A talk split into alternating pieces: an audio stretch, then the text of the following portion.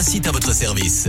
Les insolites de Greg Delsol. 10h04, 11h04, hein, tous les jours, on est fidèles, on est ponctuels aussi. Euh, c'est les insolites. On parle de quoi On va où ce matin Alors on va au Kosovo, Eric, avec Ouais. une opération pas banale pour un chirurgien. Il a dû retirer un téléphone portable de l'estomac d'un patient. Le pauvre homme qui purge une peine de prison se plaignait évidemment Ah. de douleurs depuis plusieurs jours. Alors petite prouesse médicale, ils n'ont même pas eu besoin de l'ouvrir. hein. Ils ont réussi à décomposer l'appareil en trois parties et à le sortir comme ça.